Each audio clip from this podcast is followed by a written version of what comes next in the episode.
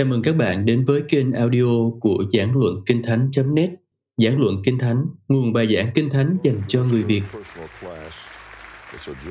Chào mừng anh chị em đến với lớp học rất đặc biệt này. Rất là vui được học lời Chúa cùng với anh chị em. Tôi ờ, rất là biết ơn sự có mặt của anh chị em.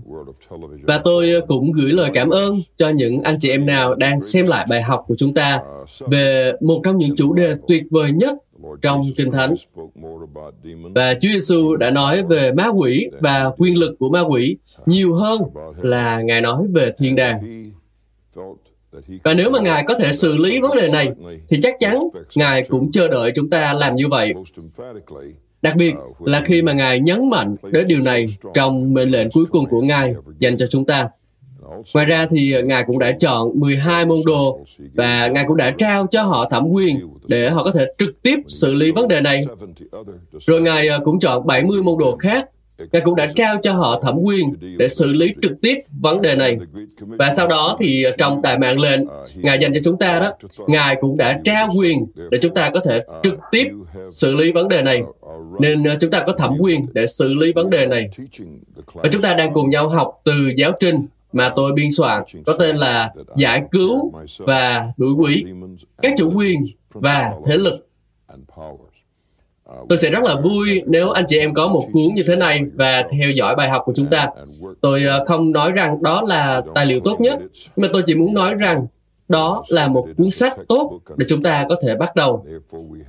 Tôi cũng đã chừa các trang trống ở bên trái để anh chị em có thể ghi chú và bổ sung thêm vào bài học. Bài học này là bài học số 21 và 22 trong loạt bài về các chủ quyền và thế lực. Trong bài học này, chúng ta sẽ nói đến 7 bước dẫn tới việc bị ma quỷ chiếm hữu. 7 bước dẫn tới việc bị ma quỷ chiếm hữu. Tôi à, đặt tên bài học này như vậy là vì ma quỷ rất ít khi chiếm được đời sống của con người một cách đột ngột và áp đảo. Thường thì ờ, chúng sẽ chiếm lấy cuộc đời của một con người từng chút, từng chút, cho đến khi mà chúng có thể hoàn toàn chiếm hữu người đó. Ma quỷ từ từ áp chế con người đó. Tôi muốn cho anh chị em thấy một số lĩnh vực mà nếu chúng ta cho phép nó xảy ra trong cuộc sống của chúng ta, thì chúng ta sẽ mở ra một cánh cửa để ma quỷ bước vào và chiếm lấy cuộc sống của chúng ta. Chúng tôi ờ, tin rằng con người đã được báo trước và họ đã được trang bị trước để họ có thể nhận ra những vấn đề mà họ đang đối diện. Đó là bởi vì quyền lực của ma quỷ để họ có thể chống lại, đẩy lùi và tiêu diệt nó Mục đích của bài học của chúng ta là như vậy. Và trong bài 7 bước dẫn tới việc bị ma quỷ chiếm hữu này, tôi cảm thấy tôi cần phải nhắc lại rằng à, chủ đề về quyền lực của ma quỷ là một chủ đề không phổ biến trong hội thánh ngày nay. Trong một số hệ phái, chủ đề này không bao giờ được nhắc đến. Nhiều người tự nhận mình là cơ đốc nhân, nhưng lại không tin vào sự tồn tại của ma quỷ. Họ nghĩ rằng đó chỉ là ác mộng, hoặc uh, họ nghĩ rằng đó chỉ là một điều tiêu cực, hoặc đó chỉ là ông già Noel. Họ nói về ma quỷ, nhưng họ lại nghĩ rằng chúng không thực sự tồn tại. Ở một số nơi khác thì chủ đề này thậm chí là điều cấm kỵ. Nó không được phép xuất hiện và nếu mà nó có thì chỉ xuất hiện dưới dạng là một lời nhạo báng hoặc là không nghiêm túc và chắc chắn là không có chuyện giải cứu ai đó ra khỏi quyền lực của ma quỷ. Tôi nhận thấy rằng là khi mà hội thánh của Chúa Giêsu Christ càng ít nói đến và vạch trần ma quỷ thì chúng càng kiểm soát, nắm quyền và điều khiển thân phận của con người. Chỉ khi mà chúng ta vạch trần những thế lực của ma quỷ này thì chúng ta mới có thể nghiêm túc và thực sự giải cứu người ta ra khỏi quyền lực của ma quỷ. Nên ờ, như tôi đã nói đó, chủ đề này rất là quan trọng. Hội Thánh đang sống thấp hơn những đặc quyền và trách nhiệm đứng về phía Đức Chúa Trời của chúng ta để làm những gì Đức Chúa Trời muốn Hội Thánh làm. Tôi đang nói với những người tự nhận mình là cơ đốc nhân. Tôi cũng đang nói với những người đang bị trói buộc bởi quyền lực của ma quỷ. Anh chị em đang học bài học này để anh chị em có thể được giải cứu bởi quyền năng vĩ đại của Đức Chúa Trời. Việc này không đòi hỏi nhiều thời gian, nhưng nó đòi hỏi sự thanh thật. Nó đòi hỏi đức tin nơi Đức Chúa Trời. Nếu chúng ta thực sự muốn thoát khỏi quyền lực của ma quỷ và chống lại ma quỷ, thì chúng ta sẽ được tự do. Không có người nào mà không thể tự do. Tất cả mọi người đều có thể được tự do. Trong đất nước chúng ta ngày nay, tôi không hiểu điều này. Đó là tại sao các cơ đốc nhân lại được dạy phải sợ ma quỷ. Đó là một điều đáng buồn và nó cho thấy một bục giảng yếu ớt. Nếu những người đứng trên bục giảng là những người chỉ huy, nếu họ là những tướng lĩnh của quân đội của Đức Chúa Trời, thì họ phải chịu trách nhiệm vì họ đã dạy binh lính của Đức Chúa Trời phải sợ hãi kẻ thù, mà đáng lẽ họ phải truy đuổi cho đến cuối cùng. Có đúng không ạ? À? Không có gì ngạc nhiên khi mà họ thích hát những bài hát như Hãy phong thủ, hãy bám chắc đô lũy. Nhưng tôi muốn nói với anh chị em điều này.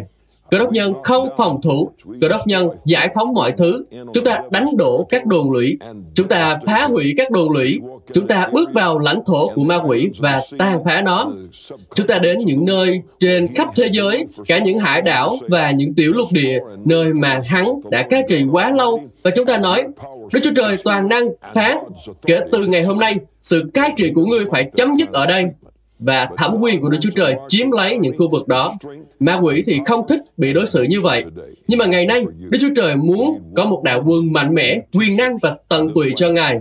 Ngài đang tìm kiếm anh chị em. Chúng ta cần một triệu giáo viên để giảng dạy những lẽ thật này trong những vùng đất đó. Đức Chúa Trời cần anh chị em ngay bây giờ. Mục đích của việc giảng dạy những điều này là để chúng ta biết lẽ thật. Tôi không hiểu làm sao mà ngày nay các cơ đốc nhân lại trở nên nhút nhát, sợ hãi kẻ thù, thậm chí là không muốn nói về kẻ thù của họ. Nên khi mà họ chống lại chúng, họ không biết cách làm thế nào để mà chiến thắng chúng. Thậm chí có một số người hầu bị Chúa sợ khi phải nói đến từ sa tăng. Họ không muốn sử dụng từ đó.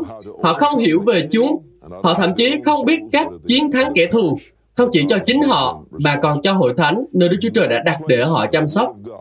Không có chỗ nào trong Kinh Thánh, không một lần nào Đức Chúa Trời bảo chúng ta phải sợ ma quỷ. Kinh Thánh dạy chúng ta rằng là chúng ta cần phải chống lại ma quỷ thì nó sẽ chạy xa khỏi chúng ta. Chúa Giêsu không nói rằng chúng ta phải chạy trốn khỏi sa tăng, nhưng nói rằng chúng ta cần chạy về phía nó, giống như cách David chiến thắng Goliath. Chúng ta cần phải ném viên đá đức tin để hạ gục chúng và cắt đầu chúng và kết liễu nỗi kinh hoàng mà chúng đã gây ra và chúng sẽ biến mất. Nhưng phải biết rằng điều mà chúng ta đang nói đến đó là một thực tế. Nó không phải là một giấc mơ, nó không phải là một ảo tưởng. Nhưng điều mà chúng ta đang nói đến là những gì thực sự tồn tại trong thế giới của chúng ta ngày nay. Đại mạng lệnh của Chúa Giêsu Christ dạy chúng ta rằng những người tin thì sẽ đuổi quỷ. Chúng tôi muốn anh chị em có đức tin và chúng tôi muốn anh chị em làm điều đó. Cơ đốc nhân có thẩm quyền thuộc linh từ Chúa Giêsu Christ để đuổi quỷ. Tôi đã được mời tham gia một chương trình trò chuyện trên sóng truyền hình quốc gia với ờ, tư cách là một người đuổi quỷ. Và tôi nói với họ rằng tôi sẽ tham gia nếu họ sẽ giải thích rằng mọi cơ đốc nhân đều là một người đuổi quỷ. Và họ nói rằng là chúng tôi không tin điều đó. Tôi nói là, chẳng phải chúng ta phải tin những gì Kinh Thánh nói sao? Kinh Thánh nói trong Đại mạng lệnh rằng những người tin sẽ đuổi quỷ. Nếu các anh đặt đức tin trên nền tảng kinh thánh, thì chẳng phải các anh nên tin điều đó sao? Không, chúng tôi nghĩ rằng là chỉ có anh mới có thể làm điều đó. Tôi nói với họ rằng là đó là một lời nói dối, nên tôi không thể nào lên chương trình để nói dối cùng với các anh được. Một người tin vào Chúa Giêsu Christ và có Ngài là cứu Chúa của họ thì họ có thẩm quyền thuộc linh để đuổi quỷ và Đức Chúa Trời ban cho họ quyền năng để làm điều đó trong danh Chúa Giêsu. Chúng ta không có lý do gì để phải sợ bất kỳ loại quyền lực hay là sức mạnh nào của ma quỷ. Epheso chương số 6 câu số 10 nói rằng, cuối cùng, anh em phải mạnh mẽ trong Chúa và nhờ sức toàn năng của Ngài, hãy trang bị mọi khí giới của Đức Chúa Trời để anh em có thể đứng vững chống lại các mưu kế của ma quỷ. Vì chúng ta chiến đấu không phải chống lại thịt và máu, nhưng chống lại các quyền thống trị, các thế lực, các kẻ nắm quyền bá chủ thế giới mờ tối này và các thần dữ ở các nơi trên trời. Nên hãy trang bị mọi khí giới của Đức Chúa Trời để trong ngày tai họa, anh chị em có thể chống cự lại và khi chiến thắng mọi sự rồi, thì anh chị em được đứng vững vàng. Đứng vững vàng. Trong đoạn kinh thánh này, sứ đồ Paulo dạy rằng cuộc chiến của chúng ta không phải là cuộc chiến ở trong xác thịt. Chúng ta không chiến đấu với con người, nhưng chúng ta chiến đấu với quyền lực của sự tối tăm ở những nơi cao. Paulo nói thêm trong Corinto nhì chương số 10 câu số 5 Chúng tôi dù sống trong thân xác nhưng không chiến đấu theo cách của xác thịt. Vũ khí chúng tôi dùng để chiến đấu không phải là những vũ khí của xác thịt, mà là quyền năng của Đức Chúa Trời để phá đổ các thành lũy, đánh hạ các lý luận và mọi sự kiêu căng, chống lại sự hiểu biết Đức Chúa Trời và buộc mọi ý tưởng phải thuần phục Đấng Christ. Đó là cuộc chiến của cơ đốc nhân và chúng ta không thể tránh khỏi cuộc chiến đó. Tôi cho rằng có thể có 7 bước khiến một người bị ma quỷ chiếm hữu. Đối với một số người, nó có thể là 8 hoặc là 9, và đối với một số người khác thì nó có thể là 5. Tôi không có ý nói rằng đây là những bước cần phải xảy ra, nhưng đây là những bước có thể dẫn đến việc chiếm hữu, và tôi muốn phân tích từng bước một một cách thứ tự. Tôi sẽ kể tên các bước trước. Bước đầu tiên, tôi gọi là sa sút. Sa sút nghĩa là thụt lùi, nghĩa là lùi bước. Sa sút là khi mà chúng ta trở nên yếu kém hơn so với trước đây. Chúng ta trở nên tụt hậu. Chúng ta không nên sống thụt lùi. Chúng ta cần sống tiến bộ. Bất cứ lúc nào chúng ta ngừng tiến bộ, thì ma quỷ sẽ khiến cho chúng ta xa suốt nhưng Đức Chúa Trời muốn chúng ta tiến bộ. Kinh Thánh nói rằng, nhưng đường người công chính sáng như mặt trời chiếu rạng, càng sáng thêm cho đến giữa trưa. Như vậy, cuộc đời của chúng ta không được định để trở nên buồn tẻ hơn, thụt lùi hơn và xa suốt hơn. Điều đó không đúng chút nào. Ở bước thứ hai của tiến trình này, tôi gọi là kim hãm. Kim hãm nghĩa là kiềm chế, nghĩa là bóp nén, nghĩa là ngăn chặn sự biểu lộ của những cảm xúc tự nhiên, nghĩa là giữ lại hoặc là cầm giữ. Khi mà chúng ta bị kìm hãm, chúng ta đã mở ra một cánh cửa để ma quỷ đi vào và làm những việc xấu xa hơn trong tấm lòng và trong cuộc sống của chúng ta. Chúng ta không được phép xa suốt. Chúng ta không được để cho mình bị kim hãm. Chúng ta cần phải thể hiện ra mọi điều mà Đức Chúa Trời đã đặt để ở bên trong chúng ta. Khi cần cười thì phải cười. Khi cần khóc thì hãy khóc. Khi cần nhảy thì hãy nhảy. Đừng để mình bị kim hãm. Bước thứ ba là áp chế. Áp chế nghĩa là nhấn xuống dưới, nghĩa là giữ lại, nghĩa là che giấu, nghĩa là mong muốn và cảm xúc của con người bị đè nén khi họ bị áp chế. Đức Chúa Trời không muốn chúng ta bị áp chế. Chúng ta có thể nói, Uh, hai điều trên nghe có vẻ giống nhau mà. Đó chính xác là những gì mà tôi đã nói với anh chị em. Ma quỷ chiếm lấy cuộc đời của một con người từng chút, từng chút một. Chúng chiếm lấy cuộc đời của một con người mỗi ngày nhiều hơn một chút. Chúng ta phải chặn đứng, đừng cho chúng chiếm lấy cuộc sống của chúng ta. Bước tiếp theo tôi gọi là trầm cảm. Trầm cảm nghĩa là xuống tinh thần, chán nản, nghĩa là ngã lòng, nghĩa là thất vọng, buồn rầu. Đó là sự giảm sút năng lượng hoặc là động lực trong cuộc sống của một con người. Đó là tình trạng cảm xúc, tinh thần hoặc là tâm thần. Nó được đặc trưng bởi cảm giác tuyệt vọng hoặc là không thỏa lòng, không thỏa mãn trong cuộc sống thất vọng. Nên khi mà chúng ta chán nản, chúng ta đã mở cửa cho Satan bước vào và tiến sâu hơn vào trong cuộc sống của chúng ta. Tôi muốn nhấn mạnh điều này.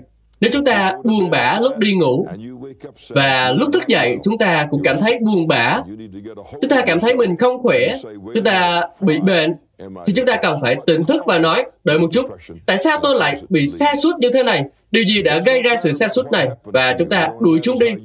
Cho dù những gì đang xảy ra với chúng ta và cách chúng ta đã phản ứng với những gì đã xảy ra với chúng ta có là gì đi nữa, thì nếu chúng ta nhận lấy thẩm quyền của mình, thực thi thẩm quyền ấy, thì đó thật là một phước hạnh tuyệt vời, thật là một sự giúp đỡ lớn lao mà Chúa dành cho chúng ta. Bước thứ năm trong tiến trình này tôi gọi là ức hiếp. đó là một bước tệ hơn là trầm cảm. Ức hiếp nghĩa là áp lực nghiền nát, nghĩa là bóp nghẹt, nghĩa là chế ngự, nghĩa là áp đảo, nghĩa là quấy rối, nghĩa là tàn phá, nghĩa là hãm hiếp, nghĩa là bức hiếp. Đó là ức hiếp. Kinh Thánh nói rằng Đức Chúa Trời đã sức giàu cho Đức Chúa Giêsu, rồi Ngài đi từ nơi này qua nơi kia, chữa lành hết thảy những người bị ma quỷ ức hiếp. Điều đó nghĩa là họ đã bị nghiền nát, nghĩa là chúng đã đến để bóp nghẹt họ, tan phá họ, ức hiếp họ. Bước thứ sáu là điều mà tôi gọi là ám ảnh. Đó là một bước dài từ sự ức hiếp. Trong năm bước đầu tiên, chúng ta có thể tự giải cứu mình được. Chúng ta có thể nói, không được, ta không chấp nhận việc này. Chúng ta có thể bật vòi nước của sự vui mừng và bình an trong tấm lòng của chúng ta và đầy dạy chính chúng ta với sự vui mừng và bình an đó và chúng ta được tự do. Nhưng mà khi đến bước thứ sáu này, bước ám ảnh, thì chúng ta gặp vấn đề với tâm trí của chính chúng ta và chúng ta không thể tự giải cứu mình được. Chúng ta không thể tự mình xử lý ma quỷ và chúng ta cần phải có sự giúp đỡ từ bên ngoài, từ một người hầu việc Chúa khác. Bởi vì ám ảnh nghĩa là bao vây. Nó có nghĩa là bị quấy rối bởi những tà linh, nghĩa là cứ giữ chặt lấy một ý tưởng, một điều gì đó bất hợp lý ở một mức độ nào đó. Khi chúng ta đang nói về một điều mà tâm trí của chúng ta vẫn cứ tập trung vào một điều khác, khi một người bị ám ảnh, thì tâm trí của họ không được sáng suốt.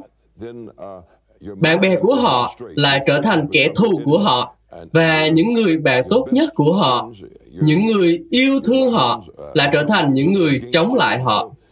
Nên họ rơi vào một tình trạng rất là tồi tệ. Nên ám ảnh nghĩa là tâm trí của chúng ta không còn sáng suốt nữa.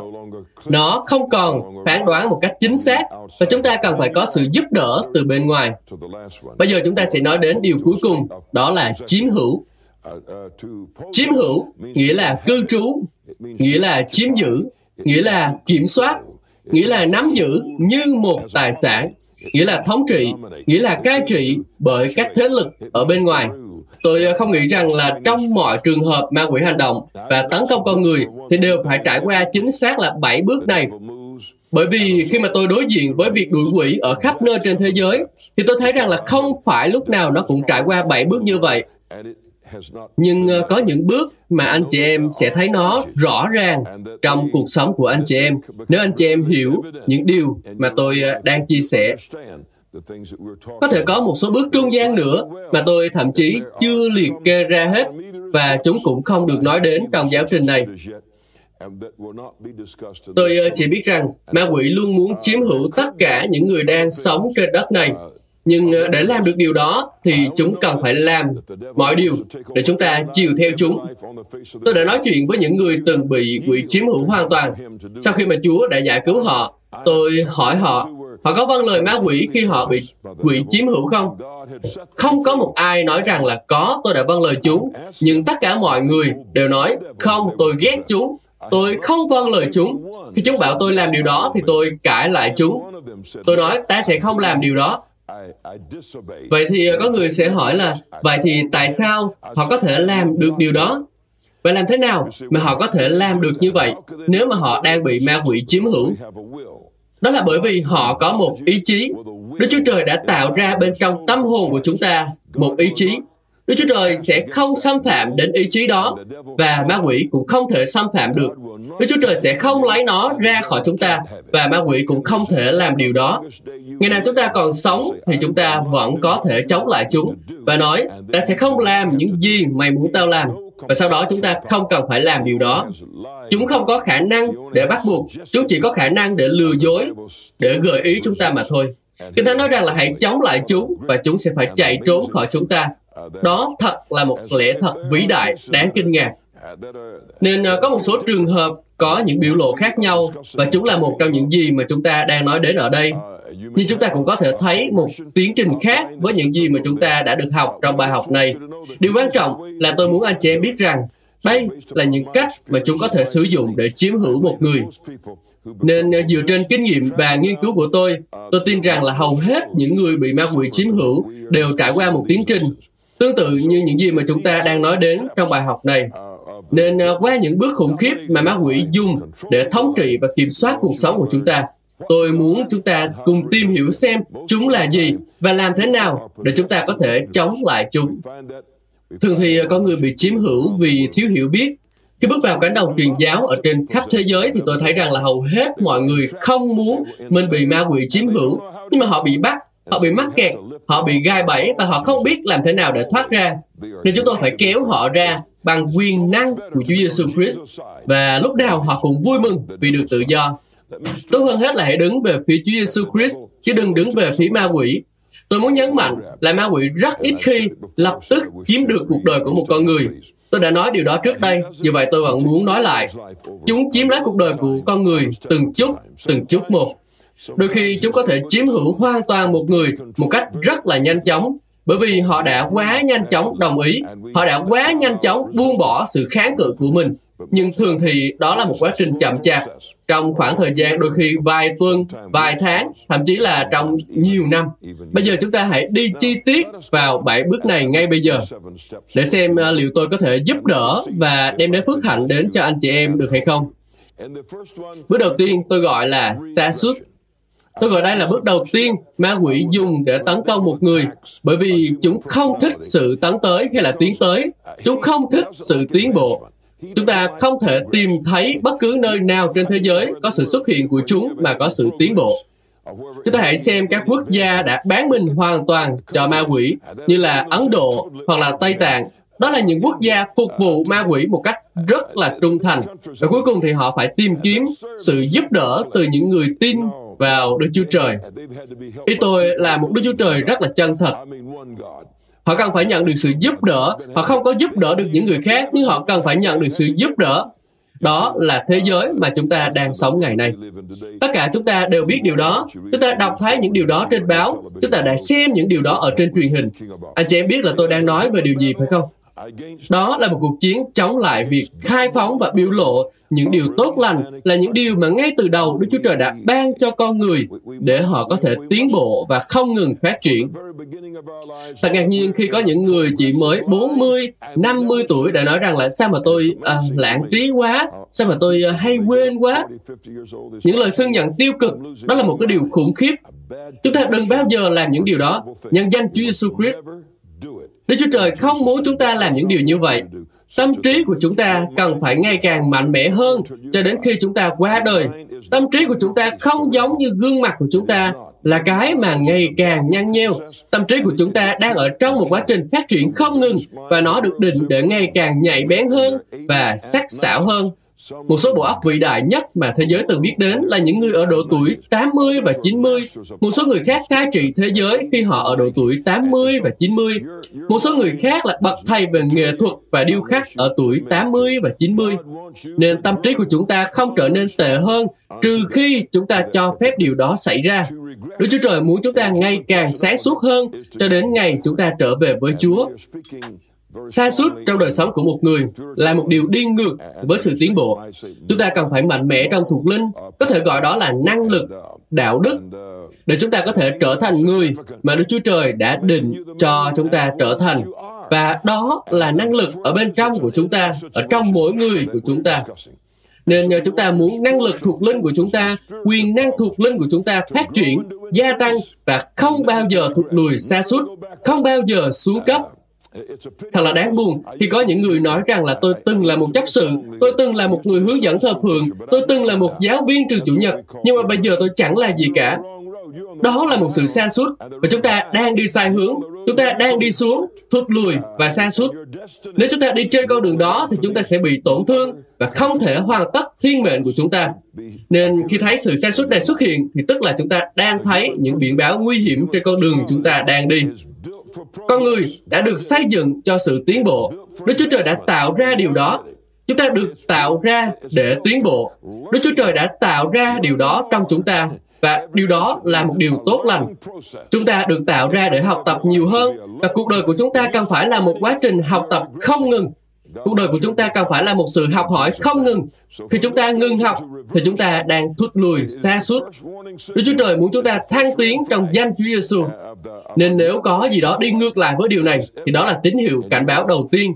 Đó là dấu hiệu đầu tiên cho thấy rằng có một thế lực siêu nhiên đang tác động tiêu cực vào trong cuộc sống của chúng ta. Và chúng ta đừng cho phép nó ở đó. Chúng ta phải chống lại nó, bắt phục nó và phá hủy nó. Và chúng ta sẽ làm điều đó như thế nào?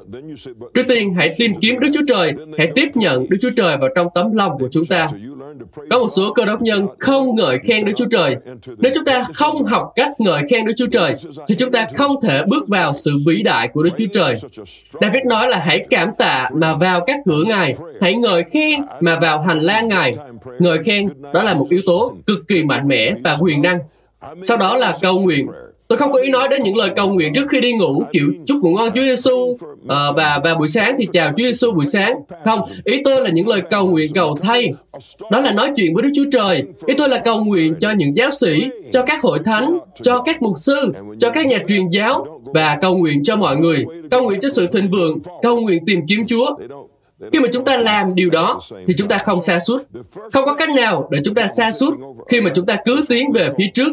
Hai điều đó không thể xảy ra cùng một lúc được. Nên bước đầu tiên của ma quỷ dùng để chiếm lấy cuộc sống của chúng ta là điều tôi gọi là xa suốt. Đừng bao giờ để mình bị mắc kẹt ở trong đó. Bước thứ hai thậm chí còn nặng hơn, tôi gọi đó là kìm hãm. Xa suốt có thể chỉ đến từ chúng ta, hoặc là có thể đến từ một ai đó chọc chúng ta một cái, đẩy chúng ta một cái và chúng ta bị ngã nhau. Điều đó cũng tệ, nhưng mà chúng ta vẫn có thể đứng dậy bằng năng lực của chính mình. Kim hãm thì đôi khi có thể đến từ bên ngoài. Đó là bước thứ hai trong bảy bước mà ma quỷ dùng để kéo chúng ta đi xuống. Điều thú vị nhất đối với tôi đó là Đức Chúa Trời đã làm cho mỗi người đều có khả năng để biểu lộ cảm xúc. Chúng ta sẽ xem xét điều đó. Khoảnh khắc một đứa bé được sinh ra, các bác sĩ tét vào mông nó một cái vì ông ấy muốn nó biểu lộ cảm xúc. Nó cần phải biểu lộ cảm xúc nếu nó không biểu lộ, thì các bác sĩ sẽ tuyên bố rằng đứa bé đó đã chết. Họ tuyên bố nó đã chết. Nó cần phải biểu lộ cảm xúc ra. Một con người phải có điều đó. Đức Chúa Trời mong muốn mỗi người thể hiện ra sự phấn khởi. Ngài muốn đôi mắt của chúng ta biết nói. Ngài muốn khuôn mặt của chúng ta bừng sáng. Ngài đã tạo ra chúng ta để chúng ta bày tỏ mọi cảm xúc. Ngài đã tạo nên chúng ta để chúng ta thể hiện ra và Ngài muốn chúng ta bày tỏ ra những điều đó. Bất cứ ai đang kiềm hãm chức năng đó thì đều là đang bị ảnh hưởng bởi ma quỷ. Không quan trọng đó là từ một người cha hay một người mẹ hay là người đó ở nơi làm việc hoặc là bất cứ nơi đâu. Đức Chúa Trời là đấng có những biểu lộ cảm xúc vĩ đại. Trong Kinh Thánh, bất cứ khi nào một tiên tri hay là sứ đồ nhìn lên thiên đàng thì đều thấy những sự vui mừng, ca hát và ngợi khen Đức Chúa Trời ở trên đó. Có những biểu lộ cảm xúc ở trên thiên đàng, không có sự kìm hãm nào ở trên thiên đàng. Đức Chúa Trời muốn con người bày tỏ cảm xúc của mình. Ma quỷ thì không muốn. Ma quỷ độc ác và khốn khổ. Chúng không có sự vui mừng. Chúng không biết hạnh phúc là gì và cũng không có biểu lộ của sự bình an. Nên kim hãm, kiềm chế sự biểu lộ cảm xúc của một con người là phá hủy biểu lộ cảm xúc tự nhiên mà Đức Chúa Trời đã ban cho họ khi họ được sinh ra. Và kim hãm một người, kiềm chế người đó biểu lộ cảm xúc bên ngoài là một điều sai trái.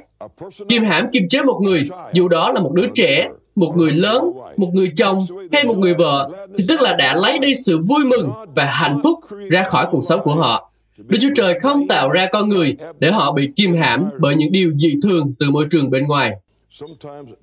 Đôi khi có những sự kiềm hãm ở trong tôn giáo. Có những hội thánh mà mọi người đến nhóm lại trong sự buồn bã, mọi người ra về trong sự buồn bã Họ đến không vui và ra về cũng không vui. Không ai mỉm cười, không ai ca ngợi Đức Chúa Trời, không ai vui mừng, không ai hạnh phúc, không ai nói Hallelujah, không ai nói ngợi khen Chúa. Không, đó không phải là một phần của cơ đốc giáo đâu. Đó là một tôn giáo chết. Đó là một tôn giáo tan tóc. Đó là một tôn giáo của mùa mã và họ không muốn bất cứ điều gì khác và nó trở thành một sự kim hãm đối với họ. Nó kìm nén bản năng tự nhiên của con người. Hội thánh không nên là nơi để con người đến để bị kìm hãm. David nói rằng, tôi vui mừng khi người ta nói với tôi rằng, chúng ta hãy đi đến nhà của Đức Giê-hô-va. Ông vui mừng và ngợi khen khi vào nhà của Đức Chúa Trời. Ngày nay, ở một số nơi, hội thánh đã đánh mất sự vui mừng mà Đức Chúa Trời muốn hội thánh có. Tôn giáo có thể là một nguyên nhân gây ra sự kiềm hãm. Đôi khi điều đó xảy ra ở trong gia đình của chúng ta. Một người cha hống hách có thể khiến cả gia đình bị kìm hãm. Một người mẹ hống hách, một người mẹ căng nhăn có thể khiến cả gia đình bị kìm hãm. Và đôi khi điều đó đến từ một số trẻ em. Một cô con gái giận dữ có thể khiến cả gia đình bị kìm hãm. Hay là một cậu con trai bướng bỉnh và cứng đầu cũng có thể khiến cả gia đình bị kìm hãm. Nên nó có thể đến từ gia đình, nó có thể đến từ nơi chúng ta làm việc. Một người chủ thích la mắng người khác, có thể kìm hãm những nhân viên của mình người làm việc dưới quyền của ông ta đến nỗi họ cảm thấy như đang ở trong địa ngục khi mà làm việc dưới quyền của ông ta. Nên nó có thể đến từ một số lĩnh vực. Vấn đề là gì? Vấn đề là Đức Chúa Trời không muốn chúng ta sống theo cách đó. Ma quỷ thì muốn, nhưng mà Đức Chúa Trời thì không. Ngài muốn chúng ta phải vui vẻ, hạnh phúc và phải bộc lộ cảm xúc của mình.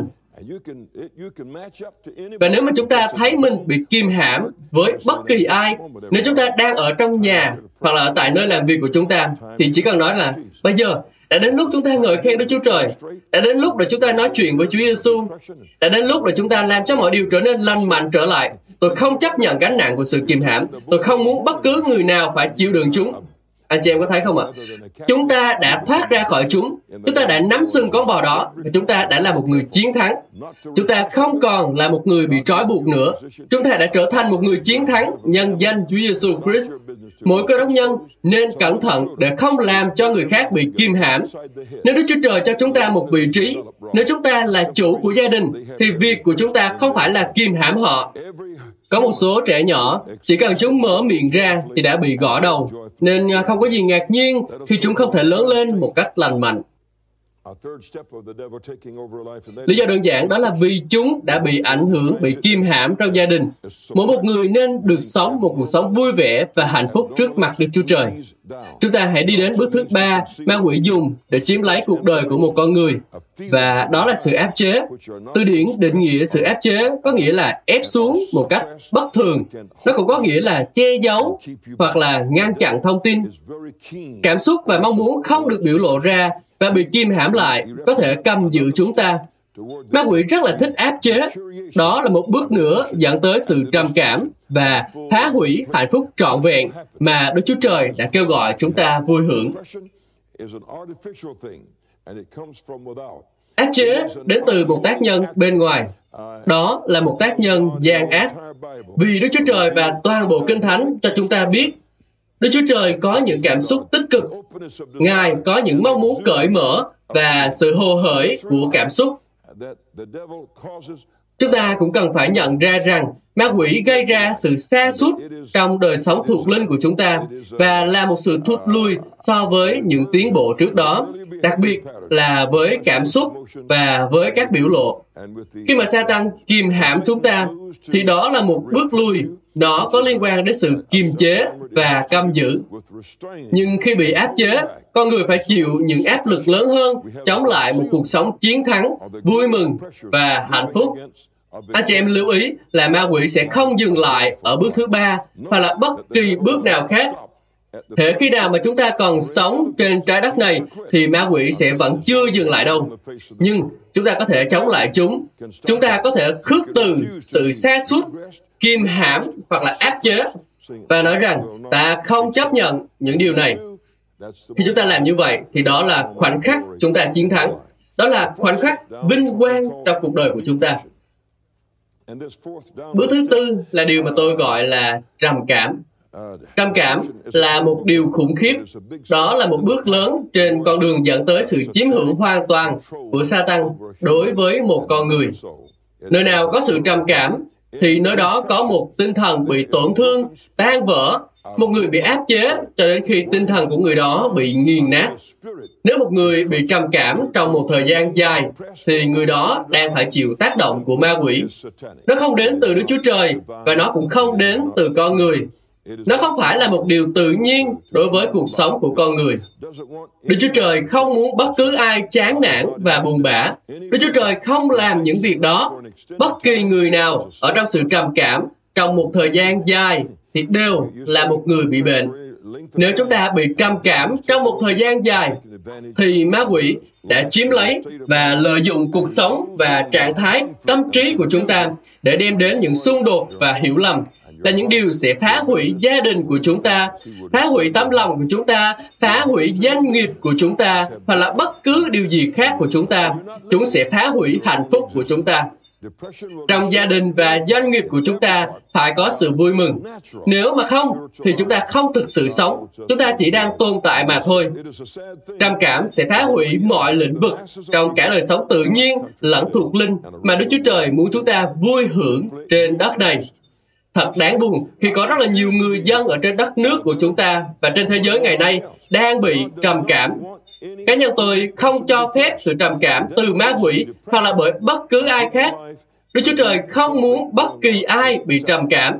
Ma quỷ là kẻ làm cho cuộc sống của con người bị trầm cảm và chúng ta không được phép chấp nhận điều đó. Bằng uh, kinh nghiệm, tôi nhận ra rằng một người có một cái khuôn mặt và một cái tâm hồn buồn bã và tự ti thì sẽ không thể nào giải quyết được vấn đề. Chúng không thể thanh toán được các hóa đơn và chúng cũng không thể làm được bất kỳ điều tốt lành nào cho chúng ta. Vua David đã nói ở trong Thi Thiên 103 câu số 1 Hỡi linh hồn ta, hãy chúc tụng Đức Giê-hô-va, mọi điều gì ở trong ta, hãy ca ngợi danh thánh của Ngài. Đó là con đường mà chúng ta nên đi. Đó là cách mà chúng ta nên thức dậy vào một buổi sáng. Và đó là cách mà chúng ta nên đi ngủ vào ban đêm. Hãy bắt đầu ngày mới bằng cách ngợi khen Chúa, chúc tụng Ngài. David nói tiếp, mọi điều gì ở trong ta, hãy ca ngợi danh thánh của Ngài. Điều đó sẽ loại bỏ tất cả những sự trầm cảm đang có ở trong cuộc sống của chúng ta. Anh chị em có thể hỏi vậy, nguyên nhân nào gây ra chứng trầm cảm này? Chúng ta có thể bị trầm cảm từ tôn giáo. Ở vùng Tai Tai thuộc đất nước Philippines, Tôi có giảng cho một hội thánh giám lý ở đó. Có một người phụ nữ có chồng đã chết khoảng 8 hoặc là 9 tháng trước và cô ta đang sống trong tình trạng trầm cảm nặng nề. Họ là những doanh nhân rất là thành đạt, họ có rất là nhiều của cải, nhưng cô ta không chấp nhận cái chết của chồng mình. Cô ấy cứ sống trong sự ám ảnh về cái chết của chồng cô mỗi một ngày. Khi mà tôi giảng trong hội thánh đó, tôi nói với cô ấy rằng là cô ấy sẽ chết và cô ấy sẽ khiến hội thánh đó chết và điều đó phải bị quở trách và đuổi đi. Tôi đã kể cho anh chị em nghe câu chuyện này rồi, nhưng mà đáng để kể lại bởi vì khi mà tôi cầu nguyện và giải cứu cô ấy khỏi sự trầm cảm đó, thì cô ấy đã được vực dậy. Đám mây của sự tối tăm và trầm cảm đó đã được cất ra khỏi hội thánh. Và hội thánh đó đã trở thành một nơi của sự vui mừng và hạnh phúc cho những người dân ở đó. Đó là điều chưa từng có trước đây. Đó là một sự trầm cảm từ tôn giáo. Trong suốt nhiều tháng, họ cứ thương tiếc, họ không ngừng thương tiếc nếu không có sự giải cứu đến thì họ sẽ không bao giờ ngừng thương tiếc. Mỗi buổi nhóm là một tang lễ. Người phụ nữ này đã làm như vậy bởi vì cô ta là một trong những lãnh đạo của hội thánh và chồng của cô là trưởng lão chính của hội thánh trước khi mà ông qua đời. Truyền thống tôn giáo muốn người ta xì mặt và buồn như Kinh Thánh nói trong châm ngôn chương số 17 câu số 22, lòng vui mừng vốn là một phương thuốc hay, còn trí nao sơn làm cho xương cốt khô héo. Khi chúng ta hạnh phúc, khi chúng ta vui vẻ, thì nó sẽ tốt như là một liều thuốc bổ. Đó thực sự là một tình trạng khủng khiếp vì có hàng triệu, hàng triệu người đang bị trầm cảm. Nếu Đức Chúa Trời không sai một trong những đầy tớ của Ngài đến để giải cứu họ, thì họ có thể ngày càng bị ma quỷ cai trị càng nhiều hơn. Trầm cảm thường được kích hoạt bởi sự mất mát, bởi những áp lực quá lớn, bởi gánh nặng tài chính, bởi hoàn cảnh gia đình. Sự thất vọng có thể làm một người bị trầm cảm, khiến họ chán nản và tuyệt vọng. Trầm cảm là một vấn đề nguy hiểm vì nó thường khiến người ta không hoạt động bình thường. Họ có thể ngồi đó, nhìn chăm chăm vào khoảng không, không nghe thấy gì, không nói gì, không làm gì, và cảm thấy chán nản ở bên trong họ, một nỗi buồn sâu sắc đến mức không thể biểu lộ ra, đau đớn đến mức không thể khóc được. Vấn đề dường như là tuyệt vọng và phức tạp đến mức họ không thể giải quyết được. Đến độ họ buông xuôi tất cả và thấy không cần phải cố gắng nữa. Người đó đang bị trói buộc bởi sự trầm cảm. Chúng ta hãy nhớ là Đức Chúa Trời không làm cho người đó trầm cảm, Điều Đức Chúa Trời làm là Ngài sẽ loại bỏ sự trầm cảm đó và chúng ta không cần phải chịu đựng sự trầm cảm đó nữa.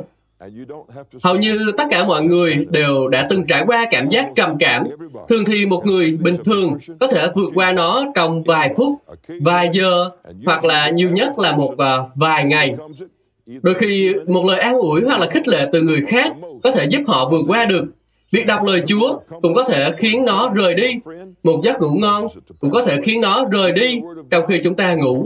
Các thiên sứ cũng có thể loại bỏ nó ra khỏi chúng ta. Hoặc là một sự thay đổi về ngoại cảnh cũng có thể làm mới hy vọng sống và sức lực của chúng ta.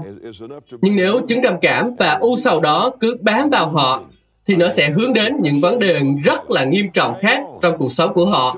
Và một con quỷ sẽ đến để chiếm đoạt, lấy hoàn toàn cuộc sống của họ. Ma quỷ muốn mọi cơ đốc nhân trên thế giới đều bị trầm cảm. Đúng, tất cả mọi người. Ma quỷ biết rằng những người trầm cảm không có năng lượng, họ không nhiệt tình, họ không thể làm những người xây dựng được. Và chúng nói rằng, ta muốn chiếm lấy chúng nó.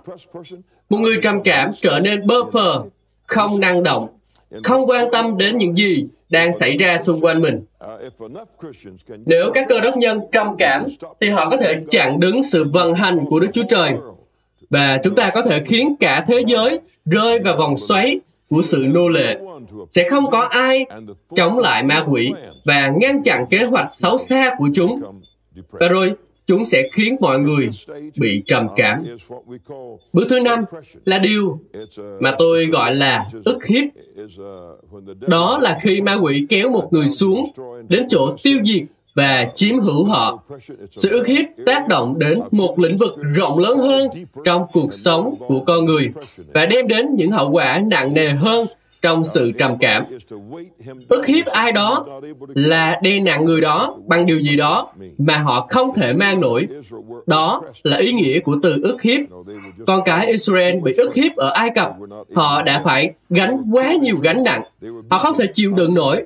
Họ bị đối xử tàn nhẫn, họ bị đánh đập không thương tiếc, họ bị nghiền nát, họ không thể mang gánh nặng của mình được nữa. Nếu chúng ta bị ức hiếp, chúng ta sẽ phải mang lấy một gánh nặng vượt quá khả năng chịu đựng của chúng ta. Anh chị em có thể hỏi, một người có thể bị ức hiếp bằng cách nào? Họ có thể bị ức hiếp qua bệnh tật. Kinh Thánh nói trong công vụ chương số 10, câu số 38, rằng thế nào Đức Chúa Trời đã sức giàu cho Đức Chúa Giêsu ở Nazareth bằng Đức Thánh Linh và quyền năng, rồi Ngài đi khắp nơi chữa lành hết thảy những người bị ma quỷ ức hiếp nên Ngài đã đến để chữa lành những người bị ma quỷ ức hiếp. Đấng Christ đặc biệt đến để chữa lành những người bị ức hiếp. Điều này cho chúng ta thấy rằng sự ức hiếp có thể ở trong lĩnh vực của bệnh tật. Ngày nay, ở Mỹ và các quốc gia khác trên thế giới có hàng triệu người bị ức hiếp. Tôi không tin bệnh tật là một điều tự nhiên. Làm sao một cái cây đẹp lại có thể là tự nhiên được khi nó có đủ mọi loại sâu bọ và đủ mọi loại bệnh tật bao phủ lên các cành của nó và người ta nói, ồ, nó đẹp quá đúng không? Điều đó không đúng. nó không phải là một điều tự nhiên, và con người cũng như vậy.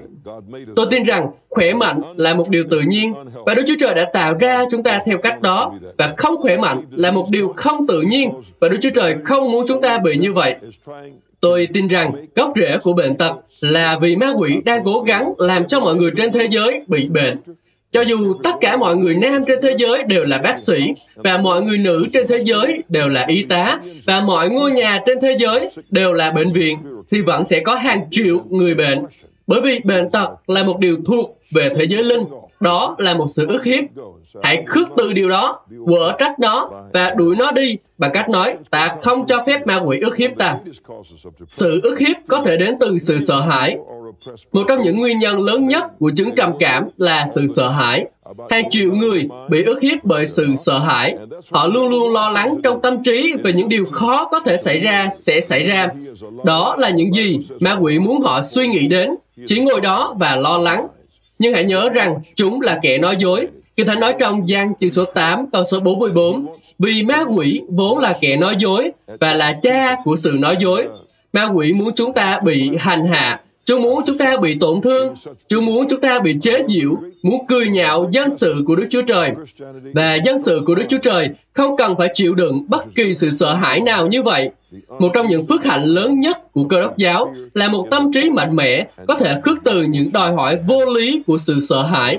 Sợ hãi là một sự dằn vặt và Đức Chúa Trời không muốn chúng ta có sự sợ hãi đó.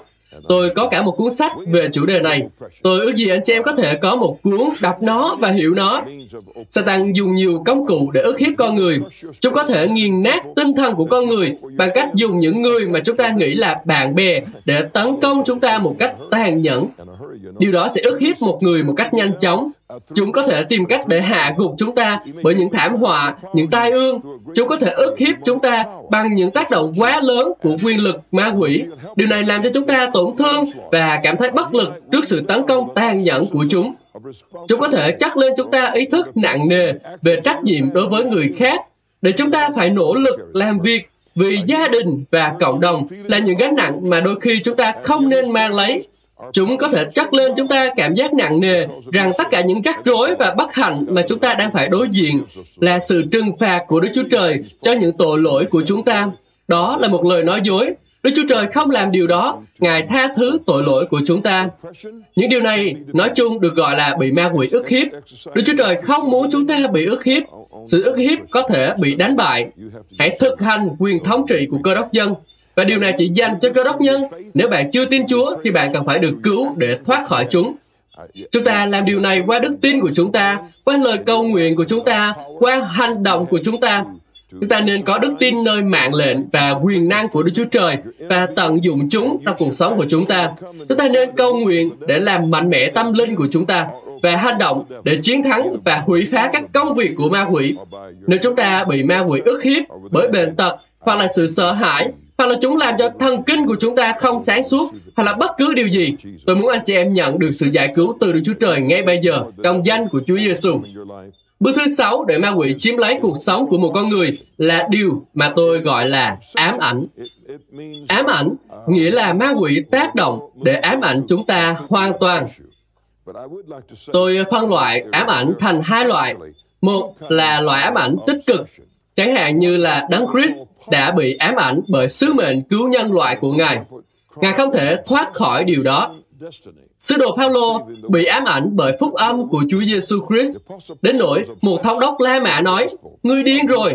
Vâng, vâng, đúng là tôi điên thật. Đây là sự ám ảnh tích cực chúng ta cũng có thể có sự ám ảnh tích cực này. Khi chúng ta làm điều mà chúng ta bị ám ảnh đó, thì không có gì tiêu cực trong điều đó cả.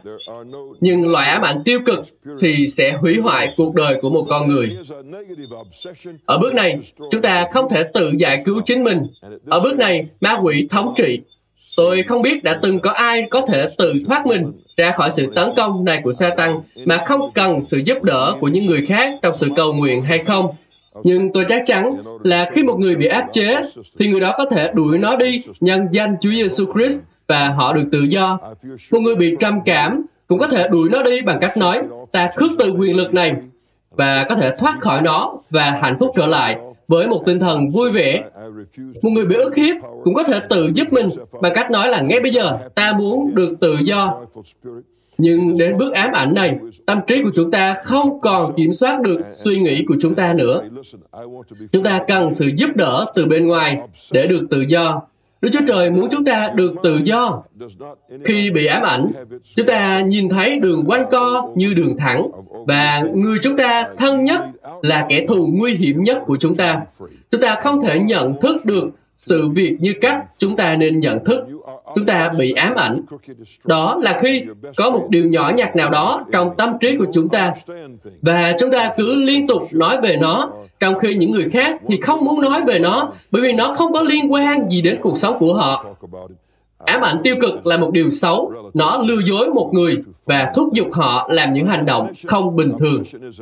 Đó là một ý tưởng hoặc là một cảm xúc gia dẳng trong tâm trí của một người họ không thể thoát khỏi ý tưởng đó. Ý tưởng này thường không có liên hệ nào với thực tế, cuối cùng dẫn đến việc họ bị ám ảnh. Vậy thì anh chị em có thể hỏi là một người bị ám ảnh bằng cách nào? Ám ảnh có thể đến với chúng ta bằng cách tin vào một lời nói dối.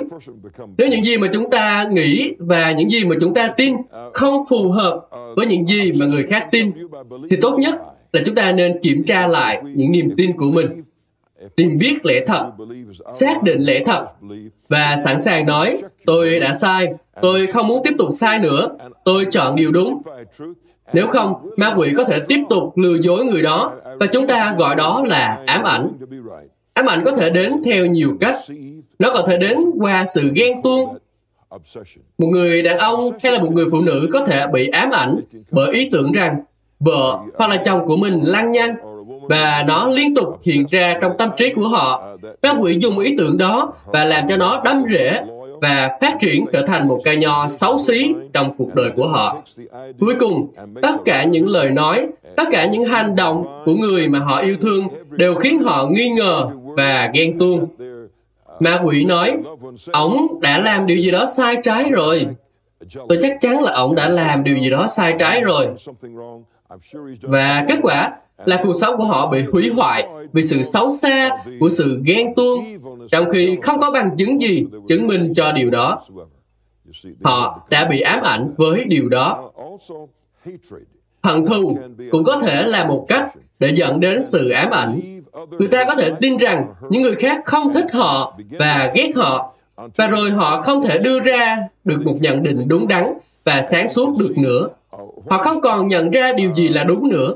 Những người khác cho dù có yêu thương họ thì họ vẫn nghĩ đó là những người ghét họ. Họ cứ thế nói ra những lời của sự hủy diệt. Ôi tôi biết là họ ghét tôi, tôi biết là họ ghét tôi. Sự thù hận khiến họ mưu quán trước sự thật. Sự thù hận này trở thành sự ám ảnh đối với họ. Đừng để mình bị trói buộc bởi sự thù hận.